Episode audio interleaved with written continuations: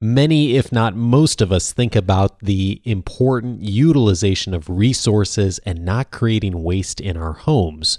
But when we get to the business and organizational world, we often forget today how to affect business results by doing our greenest. This is Coaching for Leaders, episode 194. Produced by Innovate Learning, maximizing human potential. Greetings to you from Orange County, California. This is Coaching for Leaders, and I'm your host, Dave Stachowiak. This is a weekly show to help leaders improve their communication, strategy, coaching, productivity, and personal mastery. And I'm so glad that you tuned in today because today, a topic that is of one that is of critical importance for all of us, and I would add responsibility for all of us to tackle in the workplace and in our businesses and organizations, and that is to be more green. And I don't just mean green as far as environmentally, but also to be responsible and not wasteful, and to be thinking about the larger environment that we are all a part of. And I am really thrilled to welcome someone back to the show who has been a a real leader in this effort and uh, and actually appeared on the show previously. Uh, Christina Call Martins was originally on episode number 96. For those of you who have been longtime listeners, you'll remember we had a conversation about how to get buy in for a new initiative. And we used the example of an initiative that Christina had uh, helped head up at uh, one of the local organizations here on bringing a green initiative into the workplace. Uh, but today I've asked her to come back to speak about her new book, which is called Bring Your Dog to Work A Green Person's Best Friend. And she is the recipient of the 2012 Los Angeles County Chairman's Award for Green Leadership, making her one of the greenest people in LA. She's an environmental engineer by training and also sits on eco nonprofit boards that create and lead sustainability teams and efforts in corporate America while focusing on the bottom line as well. Christina, I'm so glad to welcome you back to the show. Thank you. Thank you for having me. So appropriate to have it today on Earth Day as well. It is. It is. And we're we're recording this well before the show's airing, but it it is Earth Day when we're recording this and I was I was mentioning to you before we started recording, Christina, that I was on CNN.com earlier today. I just happened to be looking at the headline news, and the number one article on CNN today uh, has the subheading "We're at the edge of climate catastrophe," mm. and I, that that struck me because we didn't see headlines like that five or ten years ago. We saw headlines like "Be more responsible," recycle.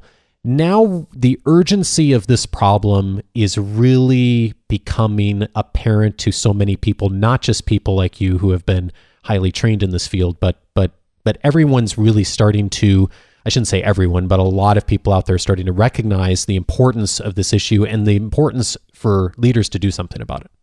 It's definitely something that uh, comes up in conversations, uh, whether you're at a party or if you're out to lunch with a bunch of your coworkers now.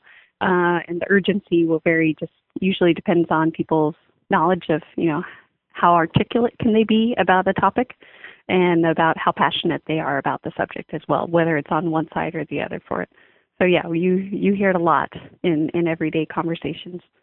And one of the things I suppose we should acknowledge at the beginning of this conversation is that there are obviously very different beliefs on the political spectrum as far as climate change and um, and and global warming and all of those things. Um, those things aside, though, I think there's there's absolutely a place for a conversation about how do we not be as wasteful, not only as individuals but as organizations, and how do we become more efficient? I know everyone wants to be more efficient and prevent waste, and and uh, and, and what really struck me, Christina, when I was thinking about our conversation today, is that you know we at our house for example we have a couple of different bins for we have a you know a, a, landfill bin and then we've got our recycling bin. And for a, a, period of time we didn't have them well marked. And so we knew where they were.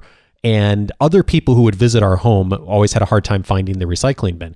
And i was amazed in a, in a, surprised pleasantly of how every single person who came to our home, if they re, they couldn't find the recycling bin immediately, they would always ask. Everyone would say, "Where's your recycling bin? Where's your recycling bin? I can't find your recycling bin." And yet, when we get into the workplace, when we go into office buildings, when we go into organizations, it's interesting that for some reason the diligence that a lot of us have at in our homes and in our personal lives of recycling and thinking about sustainability and not being wasteful, we don't always bring that to the workplace. Why is that? Well, you definitely find a lot of people that, you know, as you are in your family, you're very passionate about it at home. I mean, you have kids that have been uh, going through school and it's it's drilled into them there and they come home and they'll be like, Mom, Dad, we need a recycling bin. Where's the one for that? Or you know, how can I help us with the beach cleanup uh, that's coming up this month? Uh, so there's a lot of, you know, a lot of conversation and a lot of things that you want to you teach your family about, you know, being better citizens and you know making an impact and you know every little thing that you can do uh, all adds up on a bigger picture. Uh, but a lot of people, as soon as they come into work, I think that ownership that you feel when it's your own household and your own family, and that I can make a difference and I'm empowered to do it, uh, everybody seems to lose that when they come into work. They always think, well, it's somebody else's. It's the environmental department. Wait, do we have an environmental department? Uh, it's uh, somebody's going to get mad at me if I try to do this. I'm overstepping my bounds. Or, you know, if it was important to the company, it would already be in place. So that's a lot of the misconceptions that we have from people uh, originally for it. Uh, a lot of these things are not in place at work already because a lot of people don't feel empowered and they haven't taken that first step to be like, this is important to me. I'm going to start collecting the bottles and cans close to my office or workstation uh, because I believe in it. And hey, money is money. If you get money back from uh, bottles and cans that you can then use to go buy cookies and ice cream for your kids with profits afterwards, you're saving money one way or the other, preventing some waste for it and, and larger problems it doesn't really matter if you're talking at it from a political way or not. I don't care if you call it sustainability or peanut butter. Uh, as long as it's making a difference and you can see the benefit for it, maybe the return on investment, it doesn't really matter if you think that it's uh, something that's blessed by some other department. They get to take the empowerment to go and do it themselves. Well, I think this really speaks to the the critical nature of why for leaders in organizations that it's really important to put some time and attention here because, it, and you point out in the book that there's some basic things that we wouldn't think about doing at home, but in the office, like leaving on computer monitors, leaving on light fixtures. Uh, I love the example you cite in the book of how you took a post-it note and placed it over a um, a motion sensor that automatically turned on a light that wasn't needed in your office. And I think you calculated out it was going to you know, save the company forty two dollars a year just by putting this little post-it note over this sensor. And yeah. It's just it's it's interesting that sometimes we're not it's not that we're not willing we just don't think to do it because we don't there's not visibility in the organization and the leaders in a lot of our organizations haven't really put a lot of time and attention there. True. Uh, a lot of people say if you're not measuring it then it doesn't get done. And that happens in all companies whether large or small uh, everywhere for it. So a lot of people are like well we have to do affordability we have to do efficiency we have to do it this way uh, and sometimes they don't realize where that can go into other aspects with people's individual choices of what they do, like the post it note. Uh, not only did it save money for that light not going on, it also would save me from going insane when I sat at my desk unhealthily for too long and the light would go off. Right. And I'd be flailing my arms in the office trying to get it go back on and you know somebody would pass by i look like a silly person you know so it always has uh, multiple ways that can help you at work it's not always just you're being green but you're saving money and you don't look like a silly person when one of your colleagues passes your desk. So it, it usually has a trifold of uh, of aspects when you do one of these things that you can always make a business case for it as well in the office. It's not always just about the planet; it's also about the people and the profit for the company too. Well, and I'm I'm glad you mentioned that because there's the human element of just what's the right thing to do, and there's also the business case for this. And I mean, I think about you know again in our our home, Christina, is five miles from our landfill, and so we go down there to do our hazardous waste recycling. And my son loves to go there with me because he gets to see the the bulldozers moving everything around. But I'm just horrified mm-hmm. every time I go there because I look over the hills and hills and hills and hills of trash, and and it is really I mean, there's just a human reality of seeing that and being like, oh my gosh, we we have to be better at this. And yeah. and yet, when it comes to the business realities of what leaders are going to put their time and attention into, one of the things that I like that you've done in a lot of your roles is you've also looked at the bottom line. So it's not just about the human the feel good things that we should all be doing, but the business realities of how being more efficient really does help the bottom line of the organization. And I'm wondering if you could say a little bit about how you've been able to help leaders and organizations to look at that and frame that and to uh, uncover some of the realities there. Okay. Well, one of the examples that I give in my book uh, is I used to have one leader that I would work with. Say, if we were working on a PowerPoint, at the end of the day, they'd be like, Great, okay, can you print off all the changes we just said uh, and give it to me so I can bring it home uh, to work with later on? And you would never respond to them like, Oh, that's not the green option. Why are you doing that? You always have to choose your communication styles to match what you know matters to them. So sometimes uh, my communications back to them because you know, from my end, uh, I'm like, oh, that was like a 47 slide presentation. I really don't want to print that off right now, and you're not going to be able to see a lot of the details we put into it anyway. Uh, sometimes it'll be communications about, you know, security of our information. You might lose the PowerPoint. Uh, you know, maybe about the effective utilization of Office resources. You know, why are we printing this in color or doing that on that? Because you're going to bring your laptop home anyway. Uh, you know, or different things like that. You would always try to frame it in a way that makes sense to them, even if you have, you know, a green ulterior motive or, you know, uh, something that you're trying to get out of the situation. It's always about changing your conversation to what they, they find valuable. And a lot of these times with each of these projects that I mention in the book, uh, a lot of those calculations came about because we did have to sell it to upper management. You can't just say like, "Hey, we'd like some money for some recycling bins because it's the right thing to do. You would say, hey, we need some money for recycling bins uh, because we need to drive down this waste hauling cost that we have that is chunking up, you know, like a million dollars a year or something like that. And we can save you money here if you can help us out with some bins uh, on the front side, and this is how it's going to pin out. Just like anything else, if you have a business model, it usually speaks to the people who hold the purse strings uh, in a lot of the cases. And I got a lot of help at home uh, for these things as I would develop each of these. You couldn't just come up with the you know kumbaya reason for it.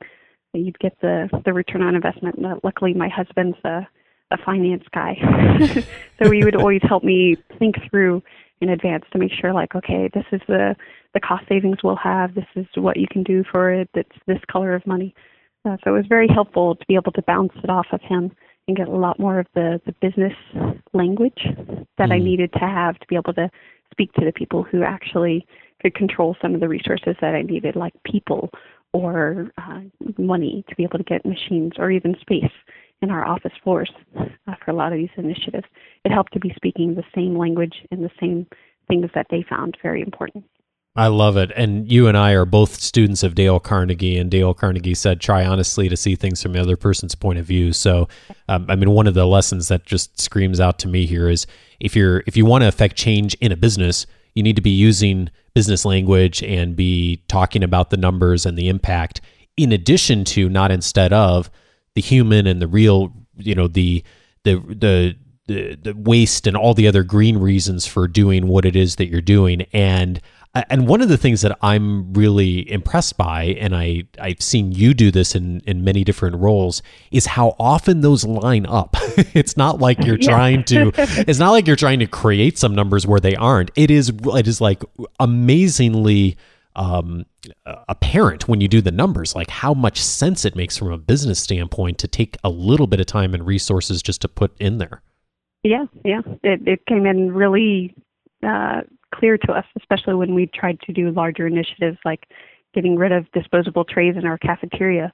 They'd be like, what? It's a disposable tray. It's like six cents or something that you would throw away every time an employee would go through the meal line.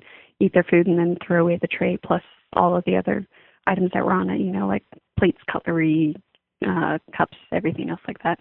Uh, but as soon as we said, yeah, that might be six cents, but that's something if they go to the cafeteria every single day, five days, say they're working here, they're here for like 50 weeks during the year, and they do that five times a week times this, times 5,000 people at the site. Look how much money you're just, you're literally throwing away every single day. Yeah. Uh, and that just astounds them when you start, you show them how it goes in aggregate, then they're like, oh, this isn't, you know, small chump change for us. This is something that we need to look at from our operations side uh, in a little clearer focus.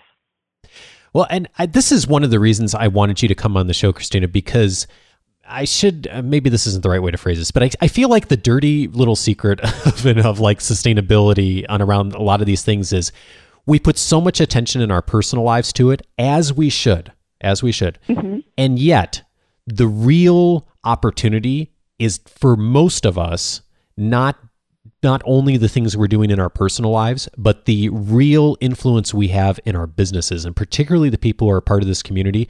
A small change in a in a small to medium or large organization multiplies in so many ways. I mean, one person's decision really does make an impact in a very sustainable way. And so I think that to the extent that we can have the courage to be willing to ask some of those questions, that is that's just so helpful for people for economic reasons, but also for the world. Yeah. Uh, if you're at home and you're doing this, you're setting a positive example for maybe, you know, like a standard family size of like four or five uh, for that. But when you make an effort to, say, go over to the recycling bin and toss that away, you're making a, an example for the entire people in your suite or your bay. That could be, you know, like 50 people that see you every day uh, take that extra paper printout that you had for one reason or another and you bring it to the recycling bin. They see that every single day, and that starts to change uh, behaviors. And as they do things, it affects more and more people across the organization as it crosses uh, silos and a lot of these smaller groups that we're naturally grouped into at work. So it, it can make a much larger impact just because of the sheer numbers that you have here at the facility. It also makes it incredibly efficient.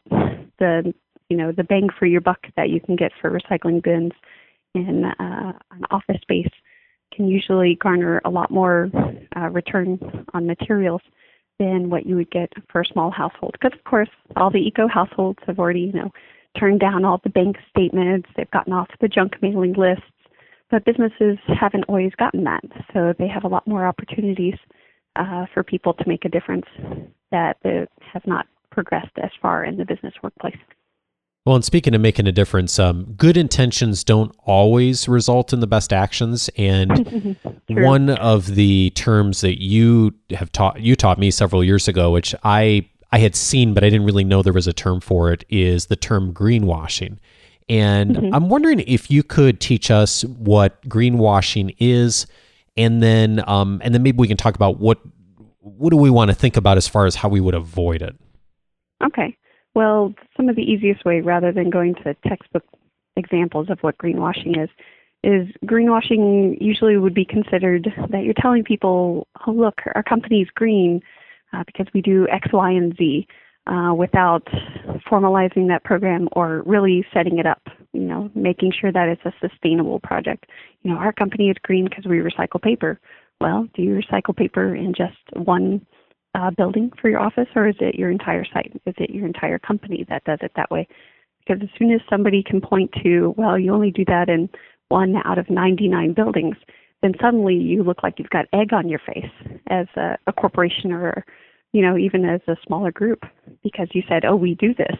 Uh, but when they can point to numerous examples where you're contradictory to it, then you're you're trying to get the the rosy glow that you get from being green and you know sell more, more materials because you're a sustainable company. Uh, but as soon as you have anybody who can point out uh, an instance where you have not been common about that across the entire field uh, then it takes away even more than if you had not made the claims in the first place. So a lot of my recommendations are usually for people to start setting them up in-house first and really get employee buy-in with these employee green teams, get things situated, make sure that the program is really working first before you go out and start telling other people about it. Because what if they talk to somebody else at your company and they were like, "Oh, I heard your company is, you know, like number one for recycling paper," and and they go, Psh, "We don't recycle paper in my building. What are they talking about?" Mm. Instantly can destroy a lot of your credibility just because you jumped the gun. So it's kind of like the same mindset I'd have in my home when I've got the uh, energy efficient lighting, which we do, but leave the air conditioning on, you know, when no one's home. So, you know, yeah, I, I, feel you, good about your it. bases. Yeah. Uh, before you make some of these claims to be able to garner the, you know, rosy glow from sustainability, you want to make sure it's, it's something that's really embedded with aspects of your company or your team first. And I think for most people, it does come from a well-meaning place. Like people really are trying to do something differently. And when when you've seen organizations do this and sort of not even be necessarily aware that they're doing it? What are some of the mistakes that they're making with with things that might fall into the category of greenwashing? Is it is it that that it's only like one tiny piece of the organization that's doing something or are there other things that people tend to miss? Well, a lot of times they'll make broad sweeping claims and they'll be like, oh, well, we, we recycle paper and we do this and we do energy efficiency and we do this. They want to say that they do a little bit of everything in the sustainability realm because being green and sustainability is not just about waste saving or about energy saving or, you know, conserving water or, you know, uh, a lot of the aspects in smart purchasing for it. They want to say, oh, we do all of these things. But if you do all of these things kind of like a, a jack of all trades, master of none, then usually uh, you'll find a time when it'll come back to haunt you because you don't have any real bench strength in, in these areas. So it's better to be a little bit deep and really focus on these items and start getting credibility with your team and with your company before you start going outside of it. Uh, it's that way you can really demonstrate like this is something embedded uh, and that's strong within your organization.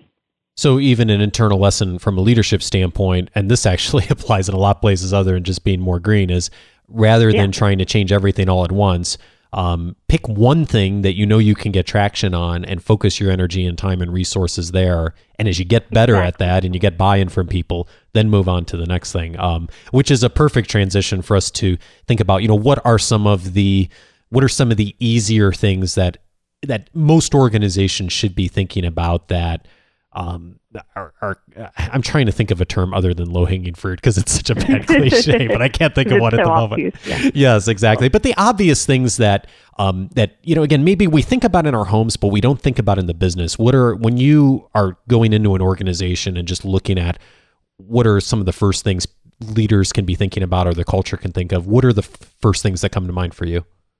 Okay. Well, one of the things that I see a lot from people, and they're always like, "Oh, well, we have to."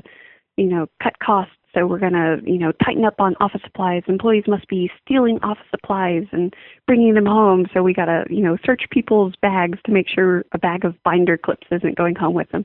Uh, that's not usually the case uh, with a lot of employees. There's not a lot of employees being like, "Oh, I could totally use that at home. Thank you, work." That's coming with me. Uh, it's usually just uh, sometimes the the ideals around office supplies. You know, you've got a stack of these extra rulers. You only need one you're going to be moving from one uh, cubicle to another one for that, and you're like, oh, I've I've been holding on to these rulers for years. What am I going to do with those? I'm not going to need a, uh, more than this just one, my favorite ruler, as I go over to this next place.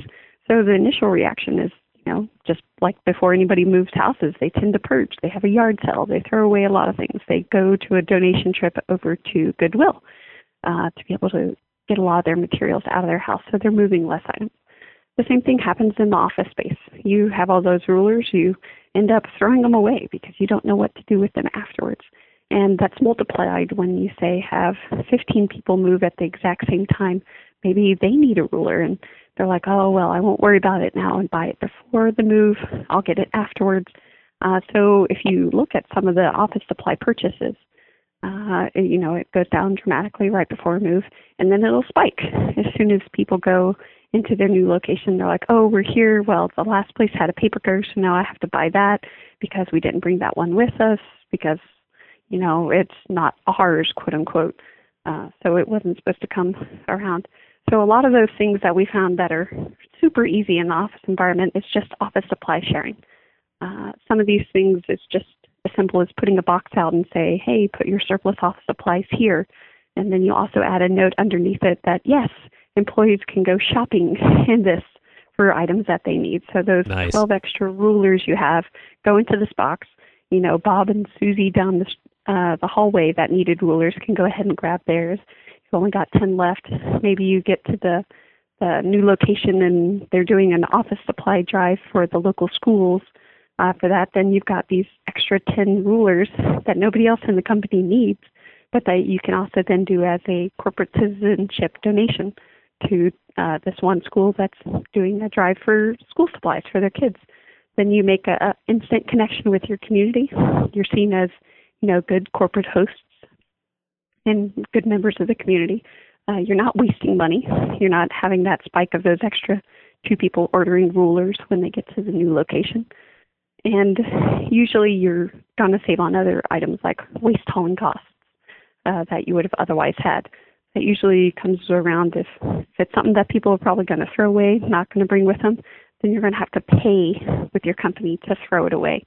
Uh, and then you can always, if you think back uh, just a couple of steps before you would do this move, of putting those bins out, letting people put them there if they have surplus, letting people take from it if they have the need for those items, and then donating the remainder of the still usable materials, that eliminates so many things uh, in your operations cost stream that you didn't think about before, but that also add up. Uh, a lot of our employees that move in the companies I've been in the last couple of years, you know, thousands and thousands of pieces of materials will come in a lot of it goes back to employees before the move is even in place. And then a lot of the schools get windfalls of materials. Uh, cool. Um, especially if it's something that they, you know, we don't use overhead projectors here in the office anymore. But strangely, a lot of the schools in the area still do. They'll use them for one reason or another. And so something that's not technologically great for us anymore still has its place in a lot of communities as well.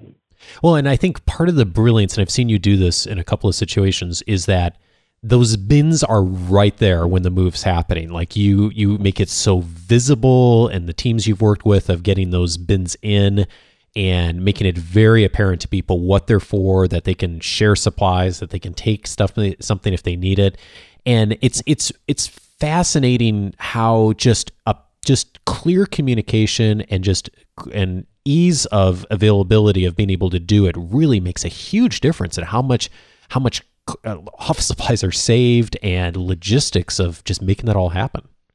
Yeah, um, definitely. Just like any other initiative that you would have at work, it's only going to be successful if you communicate it well. And this means repetitive communication. Do you have the box? Do you have the sign? Maybe if it's a long running collection for, you know, paper, you maybe have something hanging from the ceiling that indicates where people should go because I'm kind of short. I can't see over cubicle walls to be able to guess where the paper recycling bin is. But if it's hanging from the ceiling, I can find it and it probably won't get sucked up when they're doing vacuuming with our janitorial staff later on. Right. Uh, a lot of these things when you're thinking about can people see it, communicate. Uh, maybe your head of your group sends out an email before the move and says, "Hey, we have this bin uh, you can go over to this location and maybe a reminder at the very end reminder you can take materials as well it's you, you have to hear something something like three times at least before you know that you, the person has really gotten it that they've heard it and they understand it and that it's starting to make sense in their lives so communication becomes very key in this especially when you don't have a lot of leverage you can't force people to put their surplus office supplies they still might put things in the trash but knowing that these bins are available. I've also seen employees take items that are perfectly usable, you know, massive boxes of you know rulers, and take them out of the trash when another employee has put them in there, and they'll move them over to the surplus office supply bin. And that usually makes an impact for the other employees who see it as well. They're like, oh, this is valuable. This is something that we're supporting. So it has several ways to be reinforced with communication and action. Yeah, and enthusiastic cooperation is always better than just getting compliance from people. And I yeah, love I love yeah. the example of someone going in the trash bin and actually pulling out uh, the yeah. rulers that they saw there. I mean, that's just a great example of how when you get that kind of enthusiastic cooperation and people wanting to be engaged and to help, it makes such a difference. And and that's that's actually um, highlights one of the other things you mentioned in the book, which is that commitments and verbal pledges that people make hold power. And I know you've you've been a champion of this and organizations that you've worked in is to um, really get people to articulate what it is that they'll do. And I'm wondering if maybe you could share an example of how you've made that work in an organization. Well, uh, as we were finding out, uh, a lot of people go to community fairs or employee events or anything like that. Maybe there's a, a booth there for your green team or your security team, and they have little tchotchkes on there. There's a pen or there's a reusable bag to be able to give away, and you're like, oh, free! Like that, something goes off in our brain, and everybody's like, it's free, it must be great. And then you go and you collect this, and you've got these materials, and then you're kind of like, oh, well, I got the reusable mug, but I you know, I forgot to bring it to the uh, to the cafeteria later on. You know, like nobody's to know who even remembers that I picked up this mug uh, from the Earth Day Fair booth. Uh, so, okay, well, I had great intentions, but it doesn't happen. Uh, we started implementing pledges. We tried to do them in colorful, fun ways, so that way it could be one of those ways that we communicate back again later on to people, and that could have long staying power, whether it's on a bulletin board or you know, as a display in our cafeterias. That if you make a, an attractive pledge, you know, a picture of the materials. We are giving away trees and uh, uh, reusable bags one year. So we had an intern who, you know, just happened to be a great drawer, and he drew us posters on the back of other used posters that we were going to recycle later on. He drew a bear with a tree in a bag and said, "Celebrate Earth Day every day." So we had the employees sign with different color markers all over this posters that he had drawn. And since it was visibly uh, something that they would see every time they came into the cafeteria, and they would go up and be like, "Oh, that's my name. That's where I signed it right there," and it was attractive. It had long staying power on the walls. So that way, every time they went to the cafeteria, they would see that and they'd be like, "Oh yeah, I'm supposed to use my reusable bag." Or I was, I said I was going to use my uh, my reusable mug when I came into the cafeteria to get my morning cup of coffee. Uh, it reinforces it to the people as just another communication style and holds them accountable, especially if they have, you know, the large John Hancock or something that's very identifiable. Uh, they always see themselves, and it reminds them on a, a daily or a weekly basis of something that they said that they were going to do, you know, back on April 22nd for Earth Day. Well, speaking of colorful and fun, the book you've written, uh, you're an environmental engineer, but this is not a book for environmental engineers. Uh, Bring Your Dog to Work, a green person's best friend. And the, the dog is an acronym for Doing Our Greenest. Uh, yeah, and yeah. I, w- I would dare say the book's even a little sarcastic and fun and playful. And uh, tell me about, you know, who's the book for and what kind of person would benefit from this book? Well, this book, unlike a lot of our sustainability books that we have out there that go into really deep green, really crunchy areas, you know, life cycle, cost analysis, you know, do I do a plastic or a metal mug? You know, those sort of things get too deep for most people. You know, uh, they're an accountant or they're a project manager, and you know they haven't had formal training in the environmental engineering or science world or anything, or you know they want to make a difference, but they don't have this background training. So this book is for people who don't have that background in it. It's a little bit fun. It's lighthearted. It's a short read with each page is is one project that you can do uh, by yourself or with an employee green team, and something that it's it's fun and just gives them lighthearted ideas of this is how you implement it. It's pretty easy. Just go about it this way, and this is how you can maybe make the business case if you have to get money for it. But the great thing about most of these projects is they require no budget whatsoever. They just require a couple of people who just really want to make a difference. So it's for the people without the environmental degrees. It's for the people who like it to be, you know, more about uh, the fun uh, in the workplace. Because you know, if you're not having fun, why do you go to work? Uh, it's another area where a lot of people can make a difference and really enjoy their time more. And this book is trying to make that a priority rather than always being about fear based like CNN. It's the edge of climate catastrophe that strikes fear in your heart. And it will motivate people for a while with the fear. But eventually that wears off and they go back to the status quo because you can't operate in a fear environment all the time. But a fun environment you can operate in for a long time mm. and thrive and make a large number of changes without getting burned out. So this is the fun one for people who don't have a green or sustainability background.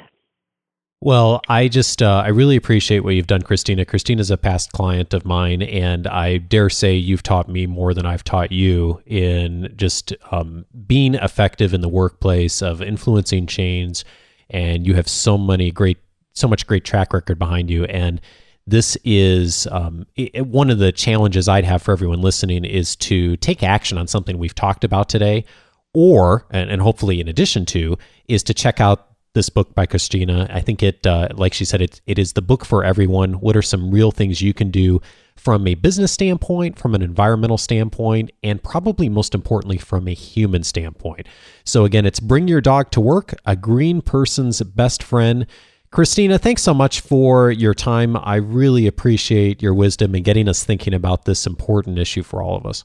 Thank you. Thank you very much for having me today.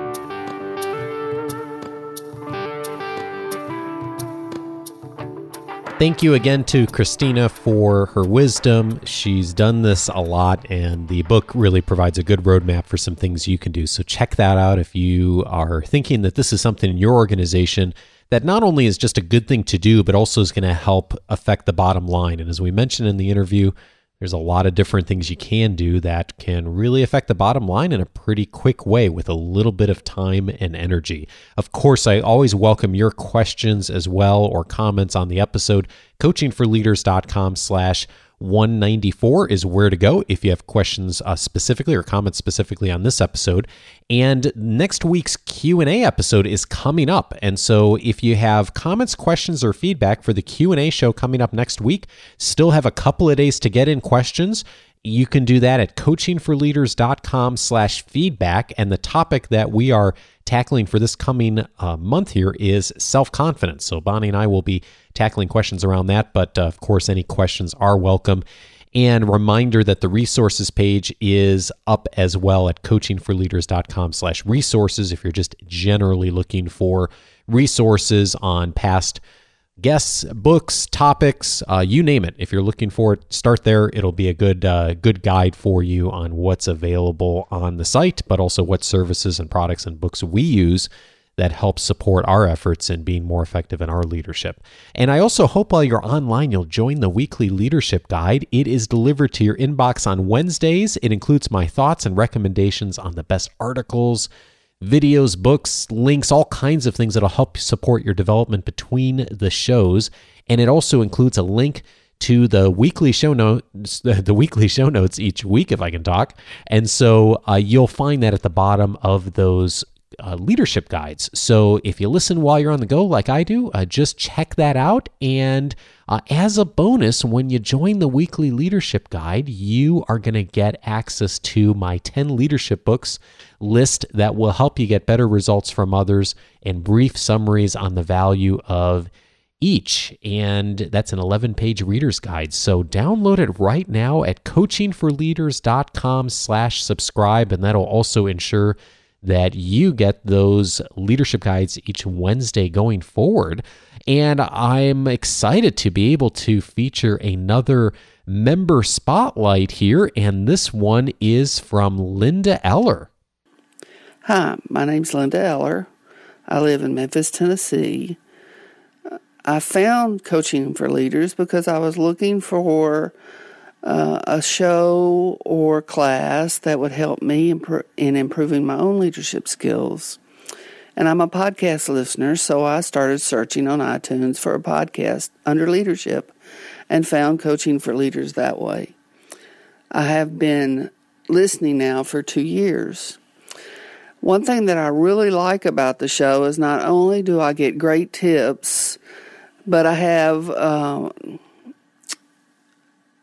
a newsletter subscription. So not only do I hear great ideas week to week, but I get to read the blog from the newsletter that sort of summarizes some of those things.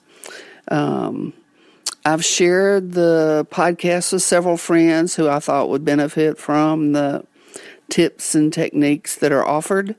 And uh, I'd like to see uh, more about the joy of leadership um, in a podcast that's upcoming. Thanks. Well, Linda, thank you so much for taking the time to record the spotlight, and thank you for listening for two years and passing along the show to others. I so appreciate it. What a great idea. Boy, I, I don't know why I had never thought about that, but what a great thing to do is to talk about the joy of leadership. You know, often we talk about the challenges and the struggles and what are some of the strategies you can use to become a more effective leader? But there are so many joys too. And I don't think I've ever hit on that in the show. I mean, other than just in conversation on other topics. So uh, I will definitely hit on that. I'm not sure when it will be yet, but I've got it on my list thank you for the great suggestion. And uh, Linda, thank you so much for all you do to share the wisdom from the show out there on social media and Twitter. I always appreciate seeing your name. And speaking of thank yous, a big thank you this week to EJL32 for the very kind review you left on iTunes. Thank you so much for that. If you'd like to post a review as well or just rate the show, that just takes a few seconds actually. Uh, it's a huge help in the growth of the Coaching for Leaders community. And if you use iTunes, go to coachingforleaders.com slash iTunes. And if you use Stitcher, go to coachingforleaders.com slash Stitcher. That'll get you to the web pages on both and if you're an iTunes user, you still have to click that button to open up iTunes. Someone asked about that recently. So that's how you get there. Thanks so much in advance for your support. And stay tuned next week. Bonnie's back. We're going to be tackling Q&A. Get those questions in now. We've got a few days yet to consider them. Again, coachingforleaders.com slash feedback is the way to do that. And I hope you have a fabulous week, and I look forward to talking with you next Monday or whatever day you're listening to this. Take care. Bye.